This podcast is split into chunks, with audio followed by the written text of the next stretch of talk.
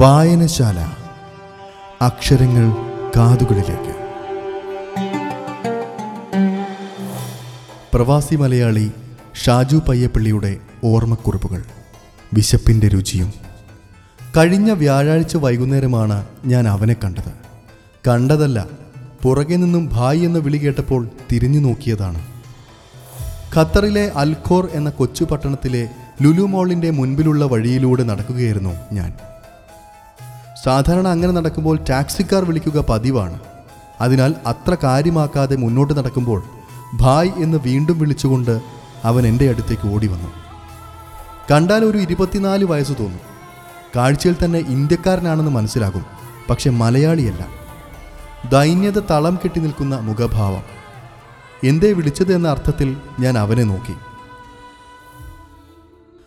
ഭക്ഷണം കഴിച്ചിട്ട് ദിവസങ്ങളായി എന്ന അവന്റെ മറുപടി എന്നെ അക്ഷരാർത്ഥത്തിൽ ഞെട്ടിച്ചു കളഞ്ഞു. ഞാൻ അവനോട് കാര്യങ്ങൾ ചോദിച്ച് മനസ്സിലാക്കി. രാജസ്ഥാൻ സ്വദേശിയാണ്. വന്നിട്ട് എട്ട് മാസമേ ആയിട്ടുള്ളൂ. ഫ്രീ വിസയിൽ വന്നതാണ്. ഒരു കൺസ്ട്രക്ഷൻ കമ്പനിയിൽ താൽക്കാലിക ജോലി കിട്ടി. കാര്യങ്ങൾ വലിയ കുഴപ്പം കൂടാതെ പോകുമ്പോഴാണ് അത് സംഭവിച്ചത്. ജോലിക്കിടയിൽ വലിയൊരു ഗ്ലാസ് മുകളിൽ നിന്നും വീണത് അവന്റെ വലത് കൈത്തണ്ടയിൽ. എന്നിട്ട് ആ വലത് കൈത്തണ്ട അവൻ എന്നെ കാണിച്ചു തന്നു. ആഴത്തിൽ വലിയ ഒരു മുറിവ്. ഇപ്പോഴും ഉണങ്ങാത്ത ആ മുറിവിലേക്ക് ഒന്നേ നോക്കിയുള്ളൂ. പുറത്തെ ജോലിക്കാരനായതുകൊണ്ട് കമ്പനി കാര്യമായി ഒന്നും ചെയ്തില്ല. താൽക്കാലിക മരുന്നുകൾ മാത്രം നൽകി. ഇപ്പോൾ രണ്ട് മാസമായി ജോലിയില്ല ഭക്ഷണവും. നീര് വന്ന് വീർത്ത കൈകൊണ്ട് ജോലി ചെയ്യാൻ പറ്റുകയുമില്ല. കുറച്ച് കൂട്ടുകാരുടെ സഹായത്താൽ തിരിച്ചു പോകാൻ ടിക്കറ്റ് റെഡിയാക്കി. ഇനി രണ്ട് ദിവസം കൂടിയുണ്ട്. നന്ദകിഷോർ ഇത്രയും പറഞ്ഞു നിർത്തുമ്പോൾ കണ്ണിൽ നിന്നും അടർന്നു വീണത് അവന്റെ സ്വപ്നങ്ങൾ മാത്രമായിരുന്നില്ല. നാട്ടിൽ കാത്തിരിക്കുന്ന അമ്മയുടെയും രണ്ട് അനിയത്തിമാരുടെയും ജീവിതം കൂടിയായിരുന്നു. അച്ഛൻ നേരത്തെ മരിച്ചിരുന്നു. നന്ദകിഷോർ ഇത് പറഞ്ഞു നിർത്തുമ്പോൾ അവന്റെ കണ്ണിൽ നിന്നും അടർന്നു വീണത് അവന്റെ സ്വപ്നങ്ങൾ മാത്രമായിരുന്നില്ല. നാട്ടിൽ തന്നെ കാത്തിരിക്കുന്ന അമ്മയുടെയും രണ്ട് അനിയത്തിമാരുടെയും ജീവിതം കൂടിയായിരുന്നു.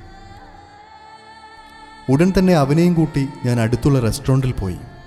അവൻ ഭക്ഷണം കഴിക്കുന്നത് നോക്കി കൂടെ ഇരുന്നപ്പോൾ വിശപ്പിന്റെ രുചി എന്താണെന്ന് എനിക്ക് മനസ്സിലായി.